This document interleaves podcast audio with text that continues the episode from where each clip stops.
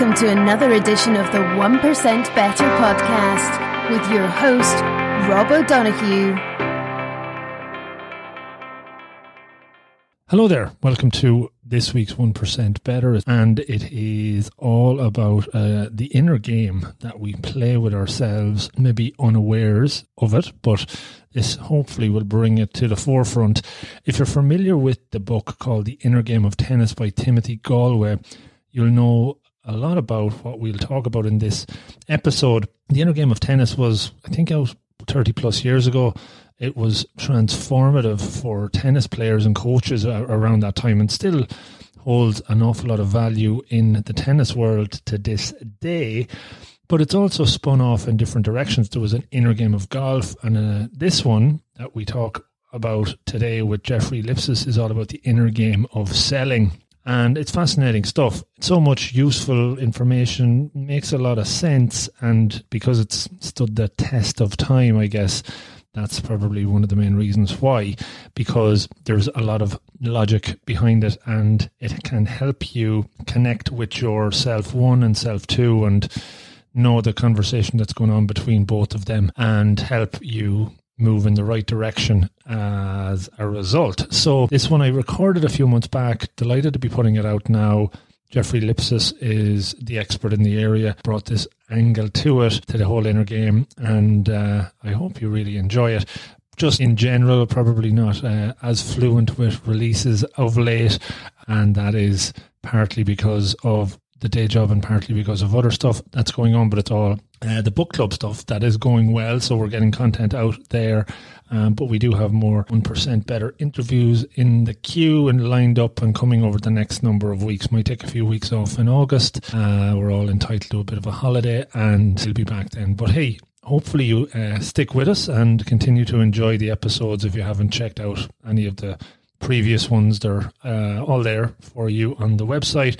And I'm a bit hoarse because I think I was talking a bit too much today. So I will stop my intros now and hand you over to the interview with Jeffrey Lipsius on the inner game. Enjoy.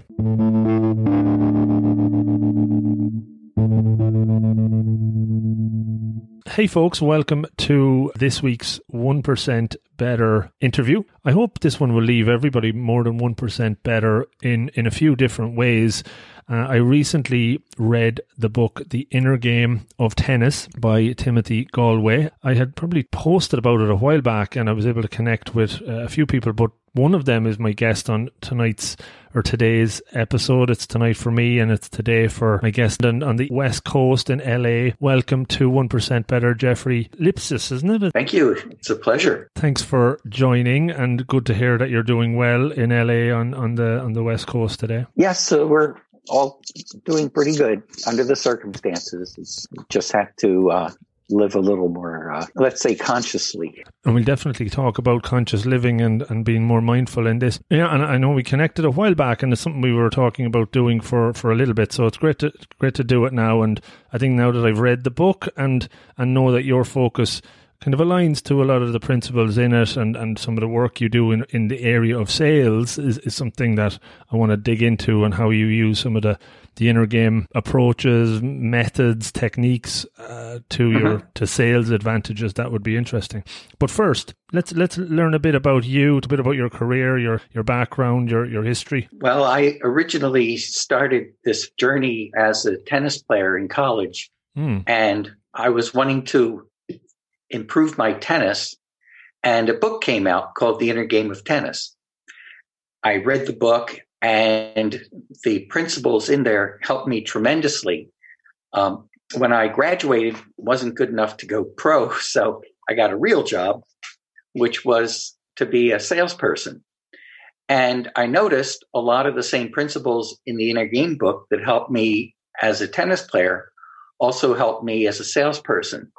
So over the years, about 30 years, I raised my, uh, got more and more promotions in my company until I became the vice president of sales and marketing. And looked up Tim Gallwey to see if I could find a way to formally apply his inner game principles to sales performance. And we could use my sales force of over 100 people as a laboratory to be able to see how inner game principles that were being uh, used in so many different companies and so many different sports by uh, many athletes. Steve, Tim Gallwey is considered the father of modern coaching. Uh, he's never done anything with selling. Hmm. And that's a performance activity. So let's see if Inner Game can help with that. So I looked him up and we began our journey together of meeting once a year, talking about how Inner Game would apply to my sales force, and then trying it out in my company. Eventually, it took about a few years, sales increased 10 times in my company using these inner game sales principles. And I was just so excited with the results I was getting that actually left and sold my shares and went out to uh, work with Tim full time to bring the inner game of selling to the world at large. And so that's where we are now. Wow, very interesting. So maybe just even looking back to your your early career, you were you were an aspiring tennis player. Was that a, a dream of yours that you wanted to become a, a pro? Was that something that you had uh, from a young age? Yeah, I wanted to be the best that I could be, and uh, I had high rankings. I was one of the best players in the Eastern United States in tennis, but it, it's not really enough to make a living as a pro. One thing I noticed is that the difference between me and a pro was that it wasn't the shots, it wasn't the individual shots. I could pretty much hit the shots that I would watch them hit on TV. I just couldn't do it 10 times in a row. They would hit the same shot, which I would consider to be a good shot. They would consider to be a mediocre shot just every day, like bread and butter, you execute the shot. And they would do it 10 out of 10 times. And if I hit that shot once, I consider that pretty good. And so there was a difference in my mindset where I was judging a shot as being good or better than I think I could do. Whereas the pro isn't really thinking about it at all because it's just a very natural shot for them. They count on hitting that nine out of 10 times or 10 out of 10 times. And the point I'm making, Rob, is that there was something in my head that had an idea how many times I could execute that shot before I missed. As a matter of fact, we used to have I, I also taught tennis and coached tennis. You have a strategy where sometimes you look at an opponent and you could just tell that if you get the fourth ball in, you're going to win the point because they run out of patience and try to to hit a winner on the fourth point. And if you could just keep the ball in the court a few more times, they're going to miss the last shot and you're going to win the point. So there's a lot that has to do up here with tennis. And, and I said to myself, what if I try to practice my state of mind the way I practice a forehand or a backhand? Mm-hmm. You know, so why don't I, I work on that? Maybe the problem with executing these shots isn't that it's a difficult shot, but more that I noticed that I hit a shot and was pleasantly surprised. So it's my own self image of what I'm capable of doing was limiting me. And that's when the inner game of tennis came out and said exactly the same thing. Positive thinking is as detrimental as negative thinking because they both set up uh, a judgment. When you judge something to be good, you're setting up the possibility of not doing that thing as being bad. And we'll go into some of the more details of the, of the the, the, the, the book and obviously the learnings from that. Just interested when you were playing, you know, at that level, you were playing some you know, similarly or, better players, but they were getting it nine out of ten times, and and you were getting the, the shots one or two. What, what do you think at that time, given that the book wasn't out yet, and other others probably weren't, you know, or, or had they already realized that it was a, a mind game that they were overcoming as opposed to, you know, relentless practice that brings you so far. But I think that final, whatever, five or 10 or 1% maybe is, is the mind. How do you think they were already achieving that? What do you think might have been going on for them?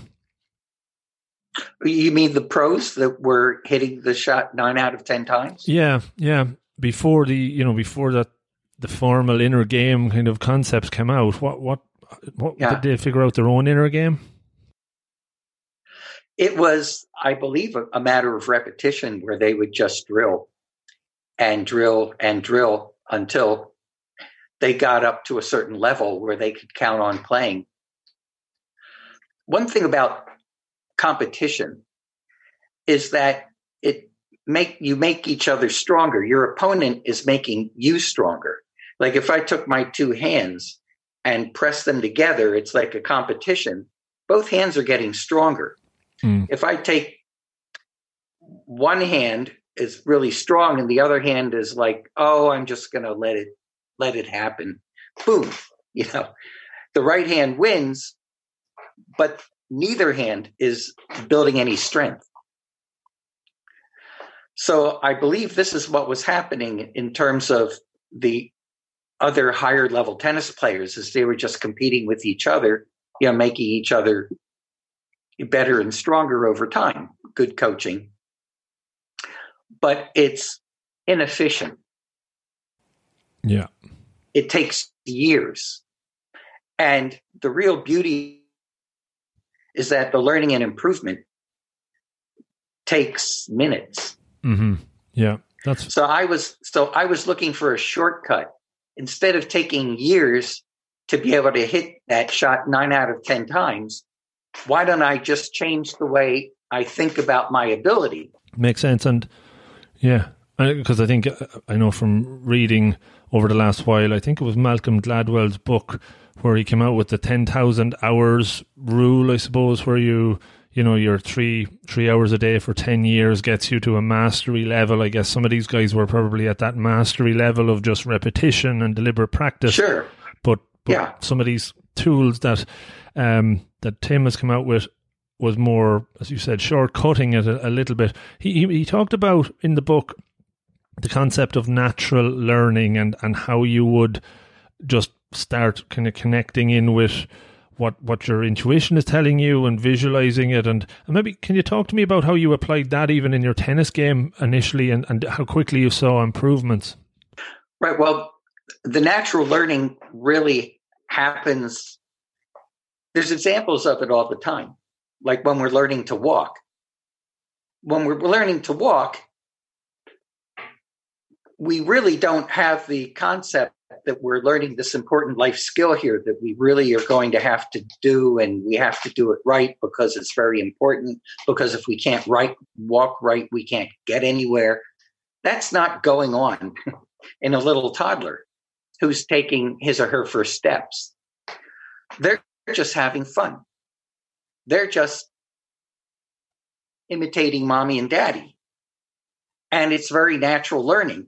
As a matter of fact, it has to be natural learning because if you try to coach a toddler how to walk and get the idea across that falling is bad, they're going to mess up their learning. It's going to be more difficult. Mm-hmm. Yeah. Mm. So it's a uh, natural learning is something that takes place all the time. It's like when we learn to talk. I mean, they tell you do not instruct a child how to talk right. Don't correct them. Mm-hmm. Just let them learn because teaching interferes with learning, interferes with natural learning. And so it would be the same thing with tennis um, one of the things that I read in Tim's book, which is an excellent exercise, is pretend that you're a tennis pro in a movie Mm. And the camera's only pointed towards you, it's pointed horizontally. So they could only see you hit the shot, they can't see where the ball's going. Mm-hmm. And your job is just supposed to look the part of a pro. Where the ball lands is not going to be in the shot. Mm-hmm. And so I would just hit the ball know, the way I would like to without having to worry about whether it went in or not. And because I removed the judgment, which was actually distracting me, I would play better tennis and all the balls would go in, hitting the ball exactly the way I wanted to, would be an example of natural learning in tennis. Mm-hmm. And in the book, you talked about you mentioned that like you're you're visualizing effectively how you wanted to how how you wanted to play out. He didn't. I don't think yes. he used the word visualization because maybe it wasn't something that was quite buzzwordy or that popular at the time. But it was again a lot of these ideas were a bit ahead of their time. Was yeah. that? I guess that's something you would have started to practice. And and and did you quite quickly notice an improvement? Did you see things, eh, you know, moving forward and and, and just how how did you start to the process of of of uh, removing the judgment? I'm interested to know how you start, even at that point, how, how you stop judging. Well, in the case, I was just doing a little trick where I was saying the camera's pointing towards me horizontally at my hitting the ball, but the camera was not going to look at where the ball landed. So there's no judgment where the ball goes the only judgment is how I'm hitting it. So I could just focus on hitting it the way I want to, look on a movie because I was playing the part of a pro, and I didn't have to worry about where the ball was going. So I removed judgment. There's lots of ways of removing judgment, but basically, it's uh, focusing and learning from what you focus on when you're learning, you're not judging. So when a, a child is focused and learning how to walk, they're not judging, they're observing their balance, their center of gravity, uh, how strong their legs are. Uh, the lack of judgment is because of the fact that falling is just as much fun as as standing up. Mm-hmm. They're built very short to the ground. So there's no penalty for failure. There's no penalty for walking. Sure. And, and other concepts in the book that were, uh, I, I, would imagine, very useful as you, we, we'll get into talking about sales, but is, is the kind of self one and self two, the conscious yes. and the unconscious. Maybe just yes. for people, again, who haven't read the book, just to give them a, a, a baseline of, of what, what both of those are and how important it is to be aware of them. Sure. Yeah. If you're watching somebody play tennis and they happen to be very frustrated and they're talking to themselves something like, come on, stupid, watch the ball. If you go up to this person and say, who are you talking to just then? They'll say, I was talking to myself. Well, I was talking to myself. So there's an I, which we call self one, and myself, which we call self two. And at that moment, they're not communicating very well. self, so you could ask, okay, who is doing the judging, the directing? Self one. I am. Who's doing the tennis playing? Self two, myself. Well, to for self one for me to call myself the tennis playing part of me stupid is very wrong and also counterproductive. Because in fact the myself self two which we're talking about which we could say maybe is the somatic self is brilliant there's no physiologist that would be able to describe all the different neuromuscular movements that take place in the few seconds between your opponent hitting a tennis ball and you having to return that ball. I mean, all the different muscles that have to relax and and contract in exactly the right harmony to be able it's it's just it would blow the mind of most supercomputers and here we're calling it stupid the second part is that in fact myself doesn't really use language so when you're using words to describe something, that's not the language that self two speaks. In order to harmonize self one and self two, you have to learn the language of self two, which is much more uh, experiential mm-hmm. and and physical and emotional and uh, has to do with feelings rather than thoughts. So that would be self one and self two. So this takes place in everything we do. Any endeavor we're trying to improve our performance, we have self one describing what we're trying to do, and then self two, which is actually performing the task. And this is true in selling as well. Mm-hmm. So then, is it taking maybe away from tennis, but is it more whatever self one tells self two becomes true? Is that is it as simple as that? So whether it's you're being, you know, you're terrible at tennis, you're stupid, that was a terrible shot, I can't believe what you, you know, th- does that, it starts to believe the narrative and internalize it? Yeah, it, it's more that self one starts micromanaging. Self one says, you know, I'm really unhappy with what's going on here, so I'm going to take over. And self one might only understand about 10 things in a forehand out of the 10,000 things that need to happen in order to execute it properly. So when self one decides, okay, I'm going to watch the ball, well, there's going to be thousands of other things that are compromised because self two is now distracted by self one watching the ball. So itself one encroaches itself in an area that it really has no business or expertise in. And you get a self fulfilling cycle of uh, worse performance. So we have the self one and self two, and we've kind of uncovered that self two is, is where the magic happens. It's really about yeah. trusting self two, letting go, the lack of judgment, you know, stopping self ones, I telling myself how, how rubbish at tennis I am or whatever the focus yes. is on. And just to try and get it clear for, for folks listening.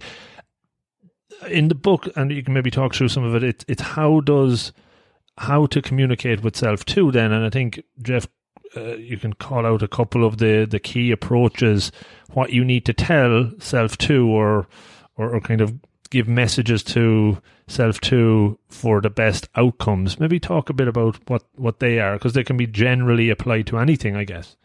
It can be generally replied to uh, applied to anything.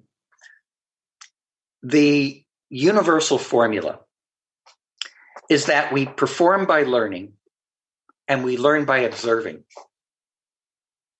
So, an inner game coach is an observation coach. So I'll just run by that again. We perform by learning and we learn by observing. So as we observe better, that'll make us better learners, which in turn makes us better performers. What is self two going to observe on the tennis court? How about where the ball is in relation to the racket? Very important observation. If somebody doubts the ability of their backhand, they say, I have a bad backhand. I really hate when the ball comes to my backhand. And I'd be a tennis instructor, I'd hit them a backhand. They go, uh oh, here comes the backhand. The uh oh is going to distract self two from noticing the ball in relation to the racket. The, the eye actually skips when you say, uh oh, and it compromises awareness. It compromises observation, which then compromises learning, which then compromises performance. So, as an inner game coach, you would be an observation coach and take the judgment away by saying, don't worry where the ball goes. Don't worry what kind of shot you're going to hit. I want you to watch the seams of the ball as they come toward you. And just describe to me how the seams are rolling as the ball comes to you. And don't worry about what kind of shot you hit. That's going to sharpen observation, which will enhance learning, which will improve performance. Mm. Yeah, I definitely remember that part in the book where the focus of your attention goes onto not just seeing the ball, but trying to really hone in on the actual seams, as you said, or the, the fur on the ball, or, or, or even you know your opponent, or, or just to really get narrow in because it just brings things down to such more clarity and and in in effect it kind of almost like has a slow motion effect in uh, yes. of time slows down which I thought was mm-hmm. fascinating and it kind of it made sense in a way um, because you're just getting so so precise. It, it, I suppose how does that how does that like work in, in reality though, and and do you see results straight away? And, and maybe even if you were to to kind of compare that to to sales, then how would how would that sort of thing work in in a in a different environment to tennis? I'm glad you asked. in in sales, the ball. You say keep your eyes on the ball. We're talking about observation. The ball is the customer. And the scenes is the customer's decision process. You see, in, in selling, there's two conversations. And unfortunately, salespeople and sales training is only looking at one out of the two conversations. So we'll call it conversation one which would be the equivalent of self one. Okay, that we were just talking about. Conversation one is the conversation the salesperson has with their customer back and forth, the interaction. And if you go to a sales training course, they're going to teach you how to improve self one, how to have a better interaction with your customer, which is fine. But there's also a conversation two. Conversation two is the internal buying conversation between the customer's ears, which we call decision making. Now, think about it. Which conversation is more important, one or two? Two. Two. Con- conversation two is more important. But then salespeople are focused on conversation one. Okay. They're not watching the ball. Okay. It's like saying, uh oh, I have a bad backhand. Uh oh, my sales performance. I need to tell the customer all of my selling points. I need to tell the customer my presentation. I need my cu- tell my customer. Uh, did you ever see the TV show Intervention?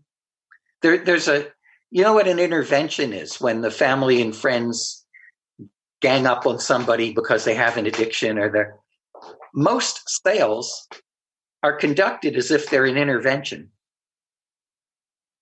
where the salesperson is just telling the customer all the different things they think the customer needs to know. It's like self one, the tennis player, telling themselves that they need to take the racket back sooner. Okay, but self two doesn't respond to language. Self two responds to the feeling of taking the racket sooner. So they're not communicating. I could tell a customer anything I want to, but who knows what they're thinking? One of the biggest insights I had as a salesperson, and it was one of the biggest insights that led to my writing this book and talking to Tim Gallwey came from a sale that I lost.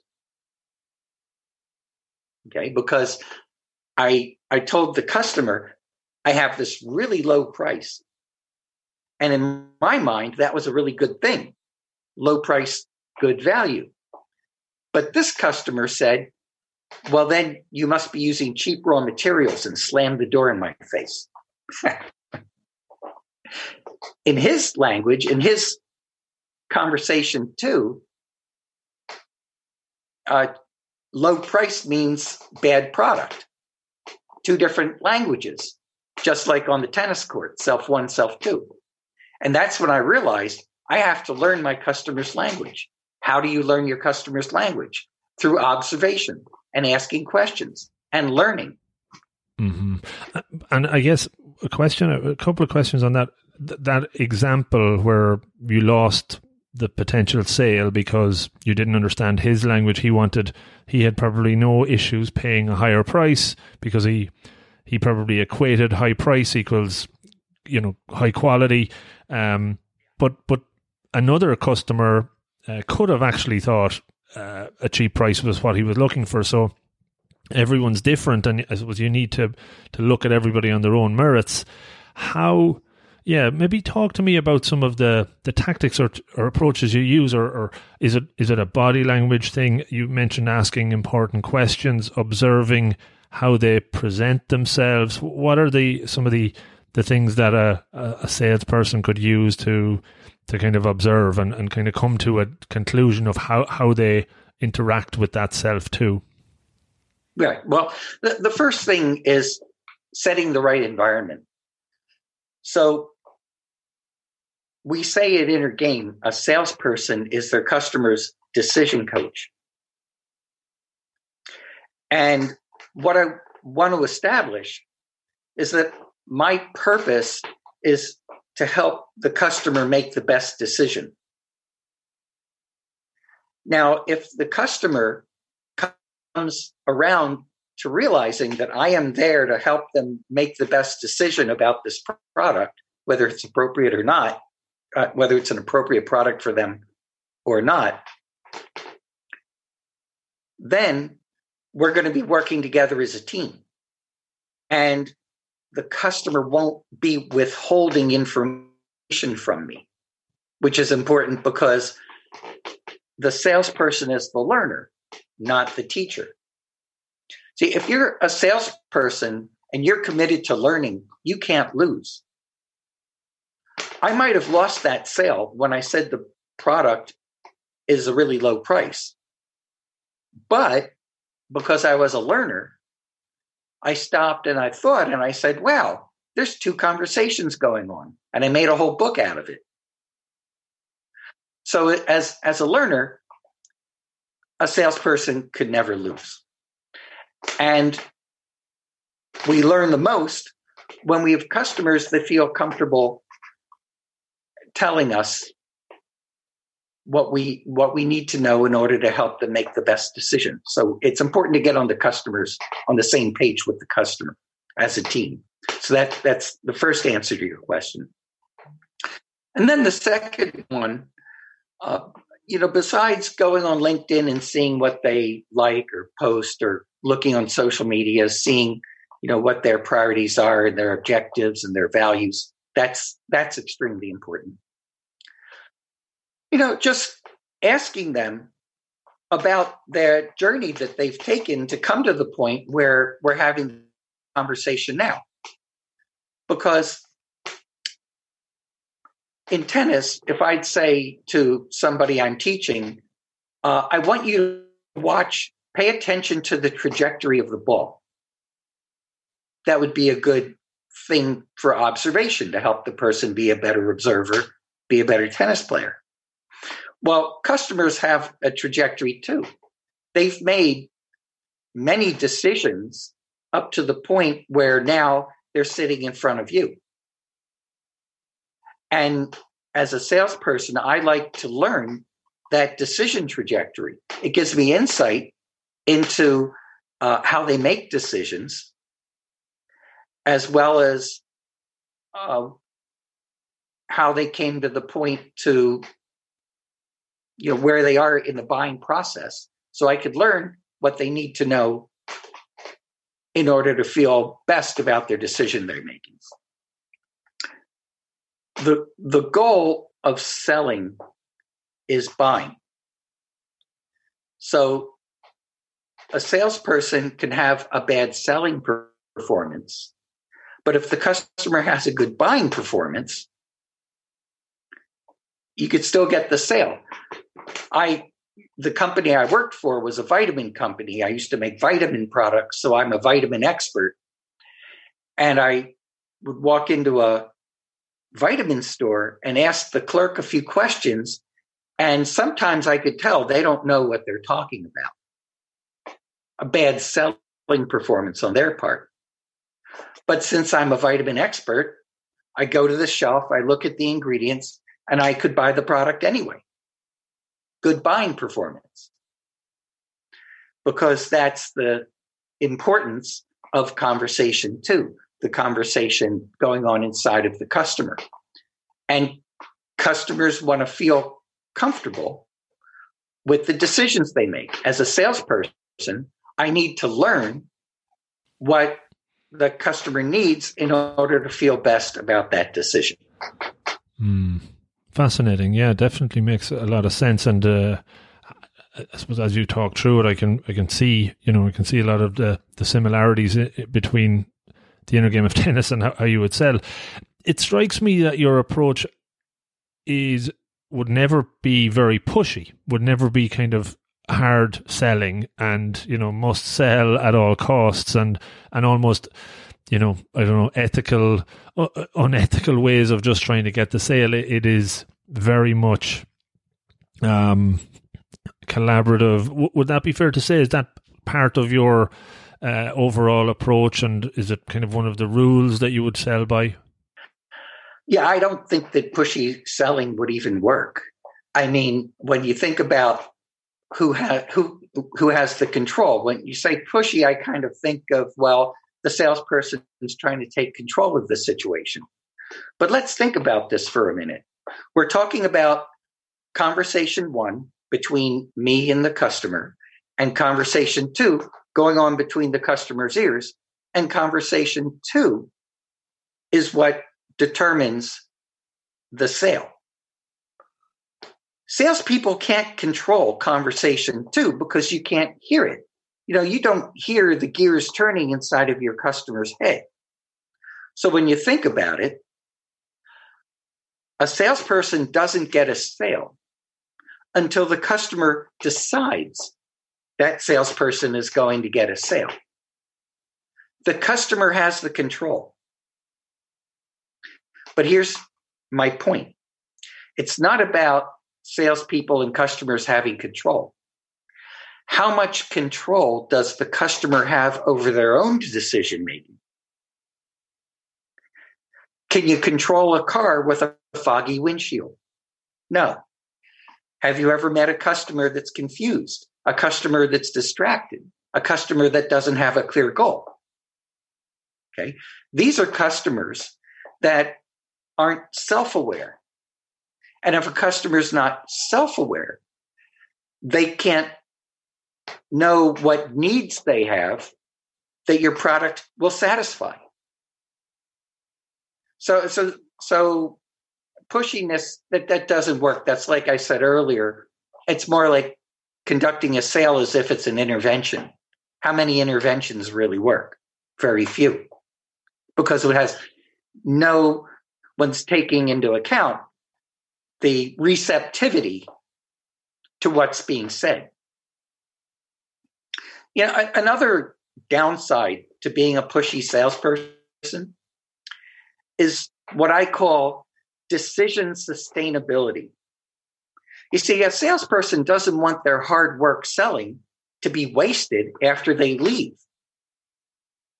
They want a buying decision that's going to sustain past the visit because you want the customer to use the product after the salesperson leaves. You want the customer to reorder the product. You want the customer to recommend it to friends. You want the customer to chase competitors away. These are all things that have to happen after the salesperson leaves. And if the salesperson got the sale by being pushy and by imposing their will over the customer, well, the reason to buy leaves with the salesperson, and then you don't really have a high quality decision that's sustainable, that actually integrated into the customer's beliefs and the customer's values. Very interesting. You mentioned the customer a lot of the times though aren't self-aware, and um, and I think I know uh, uh, I interviewed a lady a couple of weeks ago, um, a doctor uh, Tasha Eurich is her name, and she's a book called Insights and all about self awareness in in leaders. And the statistic is something like ninety five percent think they're self aware, but only ten percent actually are. How do you how do you when you're trying to sell to uh, customers that have no or lacking self awareness? Do you do you work with them to try and help them be more self aware, or do you just kind of realize that okay, so maybe what what what approaches would you take there? Yeah, I mean, they don't have barriers. It's just a matter of asking questions. I mean, questions are beautiful things for a salesperson. They're the best tool that we have in our tool chest because with questions, not only can salespeople uh, get a window into conversation B, into the customer's decision process, but the beauty of asking powerful questions is that you can direct a customer's attention onto a particular place. So if the customer is overlooking something, or if the customer hasn't considered something, you could ask a question and have them put their attention on that place and make them more more aware, more observant. So I do it with questions. Definitely, questions are the most powerful thing, and, and effectively, you're you're using coaching approaches as well. In in a way, you're kind of coaching the customer. Yeah, because the coach doesn't need control. The coach sits on the sidelines, and it's the the player that actually has to do the performance. It's the customer who's the decision maker who really has to determine is this product going to get me what I need? Is this the best answer to my solution? And they have to think about that and salespeople are, are to help make sure that that decision is as high a quality as possible. And like any coach, there's going to be internal barriers to your customer's decision performance. Uh, I'll give you a, an example. If I talk to a salesperson about the importance of trust, and every salesperson will say, Oh, yeah, trust. That's extremely important. I, I need to earn the customer's trust. Well, that's outer trust. That's the customer's trust of the salesperson. And, and what I'm saying is what about inner trust? What about the customer's self trust in their ability as a decision maker? Because the salesperson won't get the customer's trust if the customer doesn't dis- trust themselves to decide if they could trust the salesperson. So inner trust comes first. And if you're a coach and you've got a player on the field who lacks self trust, who lacks doubt, you're going to need to address that as a coach. Well, it's the same thing as, as a salesperson, as a decision coach. You want to make sure that the customer has internal confidence. Otherwise, it'll compromise their decision performance. Uh, most likely, you'll get a inappropriately conservative decision because the customer didn't trust themselves. I'm thinking if you, if I was a salesperson that have been selling in a different approach for for years or coming new into the sales game and they come onto your coaching program to become you know to learn the inner game of sales what are the things you've noticed that are the hardest habits for them to change or, or, or approaches for them to, to, to kind of drop the old way and, and adopt a new way? Any experiences on those? Yeah, well, there's a lot of people that talk about customer centric selling, and they would mix up what I'm talking about with customer centric selling. Because with, with t- customer centric selling is kind of like saying, well, we've talked enough about me. What do you think about me? it's still the same subject. So for salespeople to really get out of the way and, and realize that you don't need to know exactly why the customer bought. Mm. You, don't you don't need to analyze it. The customer just needs to feel good about their decision, and it's a feeling, regardless of of what what they're thinking. In in sales courses, I don't know about in Ireland, but here in the United States now there's a new thing where you can get a Bachelor of Arts degree in sales leadership. And I read these textbooks and conversation two that internal decision process. The technical term is the black box. That's what they call it. You give your presentation, it goes into the black box of the customer's decision process, and you, you get an answer. Right. Okay. And if I tell a sales if I say to a salesperson, okay, that black box, they call it that because it's a mystery. You can't hear your customers thinking. Who is that more of a problem for? The salesperson or the customer? They say the salesperson. But salespeople can get the sale without knowing what their customer's thinking. But what if the customer doesn't know they're thinking because they're distracted or confused or don't have clear goals, not in touch, they're not self aware. That's a bigger problem. So, really, to get salespeople truly focused on the customer's mindset rather than the salesperson's mindset, that's a big thing to, a big leap. But, um, you know, we do it through role playing and, and a lot of exercises. Very good. Because I guess, you know, the, stereotypical salesperson may be considered egocentric and you know very driven by their their numbers and what they've tar- their targets they've hit and things so like if you're adopting some of the inner game habits you're letting go you're being not judging as much it's trying to to kind of step away from that that must be difficult though if they're so ingrained in the the hard driving numbers game that they've you know historically had. Yeah, or just wanting approval. I mean, these are all side agendas. Whether it's wanting approval, whether it's wanting the customer to think you're smart, or getting the customer to trust you, or getting the customer to like you, it's missing the point. the point isn't the customer's opinion of you or getting a pat on the back from your manager because you said all the right things. The point is going on inside the customer's head. Did they make the best decision?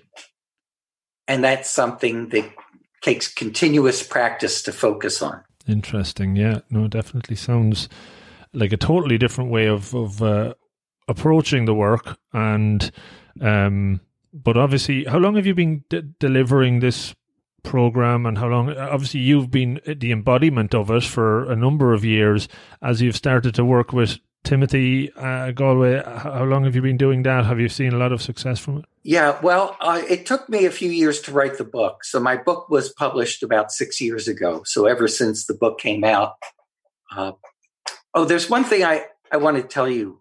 Uh, if you if you get my book, I want to warn you. it's a fiction novel. It's a story with a plot. Very good. Now, the reason I did that was for exactly the principles that I was talking about today. Because I'm encouraging salespeople, you need to be an observer and you learn by what you observe, and you observe from conversation. So instead of teaching the principles in the book, they emerge in the dialogue between the characters And that way, the salespeople reading the book can actually experience what it's like to learn from observation rather than being taught. I've read a couple of books in a similar vein over the last while. One from a long time ago, I think it was called The Goal or something. And then there was another one called Phoenix Project, I think, recently, where it, yes. it's, it's, a narrative, it's a yeah. story, but the, the principles come mm-hmm. out and the learnings are really powerful. So so definitely, yeah. Um, I'll include links to how folks can purchase that uh, online. Oh, great! For, for sure. Thank you. Before we wrap up, but you, at the start we talked a little bit about you mentioned meditation and mindfulness and how important that is. Uh, as yes. I said, uh, it's something very important for me. I've talked to a lot of people on this show about it. How, how has that become very important for you? What your approaches are? Maybe talk a bit about your experience with that. Oh, very much so. Uh, well, it has to do with what we've been talking about all day, which was awareness. Because one of the distractions to awareness is the superfluous thoughts that enter our mind. And if we have a way to quiet those thoughts, we become more aware, which makes us become better learners, which makes us better better performers. And so far, you and I have been talking about that in terms of different tasks. But it also applies to life because we we might want to be a certain type of person, but we get caught up in different ego based side agendas, which end up being counterproductive. And in meditation, you can stay more on course because you, you have less of that that ego mind to defend and protect and get off course in order to make sure everybody likes you or everybody thinks you're a great person when you know really what people think about you is a side agenda most of the great people that we look at back in history uh, not everybody liked them but they persevered you know i see some people in, in government for example that are doing the right thing from their heart and they might get fired mm. um, so are they going to, to come from their heart or going to be in touch with who they are? Or um, do they want to meet the expectations of others? And when you meditate, mm-hmm. you, you get more in touch with being self satisfied and requiring less conditions on your own personal value and the less hmm. conditions you have on your personal value, you're a lot more free. It's absolutely true. And uh, what I found interesting when I was reading the book as well, as I was reading it, for me, meditation and mindfulness was jumping out so many times, but it, it's not mentioned yeah. once in there. The, the word meditation yeah. or mindfulness it was never yeah. mentioned. I don't. I don't think it was as popular at the time. But when you talk about focus, detachment, letting go, you know, it's, it's all, all there. there. Like when you talk about life, like joy is inner, and the size of your bank account is outer. So you could have joy without a big bank account, and you could have a big bank account without joy. There's two different levels the inner level and the outer level. So definitely when you're talking about inner game, you're talking about yourself, you're talking about inner, you're talking about things of value that mean the most to you, which is inner. How quickly did you or have you seen a change in people that read your book that have gone on, on some of the training? Because, uh, you know, change takes time and to break habits and build new ones takes a period of time. Uh, is it something that you know six months or so before they can really start finding it? Like I know what even meditation practice for me, it t- took a long time to for it become a very much uh, ingrained yeah. habit. Uh, usually within the month. Yeah, w- Tim and I offer support. So if we're working with a Salesforce and we're introducing these principles we actually talk to them afterwards and get feedback. How was the interaction? What happened? Uh, maybe you could focus on this. Maybe the customer could focus on that to reinforce it uh, take about a month or so of actually going out in the field and identifying the different factors that customers need to really be clear about in order to make the best decisions. Mm. Very good. Yeah, cool. That's very interesting. So, Jeffrey, I think we've got through a lot of very interesting stuff there. Really good to get the foundations around the inner game and talking about tennis, and then as we kind of brought it to to how it's applied in sales.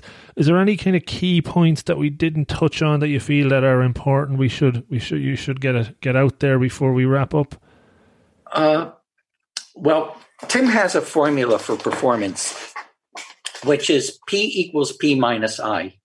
And this is taught in every single coaching school that you would go to, but it was originally created by Tim. It's universal formula. And P, the first P stands for performance, equals potential minus the interference. So if I take a, an everyday example for selling, let's t- say that there's an intervention somebody, uh, friends and family want to come to the rescue of this person who has a drug problem and gambling addiction. And so want to persuade this person to turn over a new leaf. So P would be the person's decision performance, the quality of the decision this person makes after talking to the family or friends. The, the other P, small p, is the potential that person has for making a good decision, which is inner, minus the interference, which is also inner. So the interference in this example would be the addiction. Okay. So this person's addiction is going to interfere with their potential for making a decision to turn their life around. So performance equals potential minus the interference. It's a universal coaching formula. Oh, I've definitely heard of it, and it's good to bring it back up. A good, good example. Just one last one. One of the people, I, I, think, when I posted this on LinkedIn, that I was going to be interviewing you, posted a question, and what what the, what the what your thoughts are on the future of coaching, how you see coaching in general changing. Is there anything different now or that you see coming and how that will be, um, I suppose, developed over time? Yeah, the coaching field, I, I see in general a more positive uh, direction as far as being much more client centric, where the client really decides what they want as a goal. Typically, there's different forms of coaching that have been more popular, which are more directive, which you know the coach decides what would be in the client's best interest, and then uh, it's not really as pure coaching. And now most of the coaching schools are going more towards a, a, a client centered set of goals, uh, understanding that if the client is setting a goal, that might be questionable, well, they can learn from that experience too. Makes sense. Much more uh, service oriented coaching to be of service to the client and uh, and moving away from more mentoring maybe and, and, and consulting type yeah. coaching Make, makes total sense uh, Jeffrey look before we wrap up how folks can follow connect in with you where they can go to online for some of your content uh, any any call outs there well you can go to the inner game website which is www.innergame.com and look up uh, the inner game of selling. And you could read all about it, how to reach me. There's a place on the website where you could uh, get in touch with me. And my personal email is jeffrey.lipsius at gmail.com. And my book is called Selling to the Point, and it's on Amazon. Very good. All will be included. And uh, hopefully folks will reach out if they have any further questions jeffrey on uh, on your on the story there thanks for sharing that i really enjoyed listening yeah. and learning Rob, thank you, you very much for having me no it was a pleasure having you and stay safe and well and we'll be in touch again i hope that sounds great okay thank you and have a good evening there in ireland thanks so much okay Hey folks, thanks so much for listening to the show. If you enjoyed it, could you please consider helping me extend the reach of the podcast that a little bit further? You can do that in a number of ways. The number one way is to subscribe on your app of choice. This helps me with the chart ranking, leading to more folks stumbling across the podcast and checking it out. You could also repost it on your social media channels. Any of them would be great. And maybe even tell a friend in person or over the phone. Pick up the phone, give them a call, and tell them about the 1% Better podcast. Tell them about this episode or one that you've heard in the past. Any will do. I would really appreciate it. In the last year, we set up a 1% Better Slack community, which you can join for free. And interact with me and other members of the community and improve through holding each other accountable and sharing monthly challenges. It's a lot of fun. Check it out. I'm into season four of this incredible journey, and the more of these interviews and solo shows that I research, record, and share, the better I believe that they get and more loaded with actionable takeaways that you can learn from. I know I've learned so much from it so far, and it's always really, really fulfilling and rewarding when I hear from you on what you took from it. So do reach out, rob at robofthegreen.ie. And of everybody that listens, 90% listen and enjoy but only around 10% actually take action, write down takeaways, and put them into practice. I am convinced that if we can move that number a bit higher, the listeners will not only make steps forward towards their goals, but they will be more fulfilled and happy and better. Change doesn't happen overnight, it is hard but it's all about taking the first step, whatever that is for you. You can absolutely do this. Make a plan, be deliberate, take action. Don't overreach. Start with those small incremental improvements, and over time, you will see great progress. It's all in the pursuit of betterness. So, again, thank you so much for listening. Good luck and stay safe.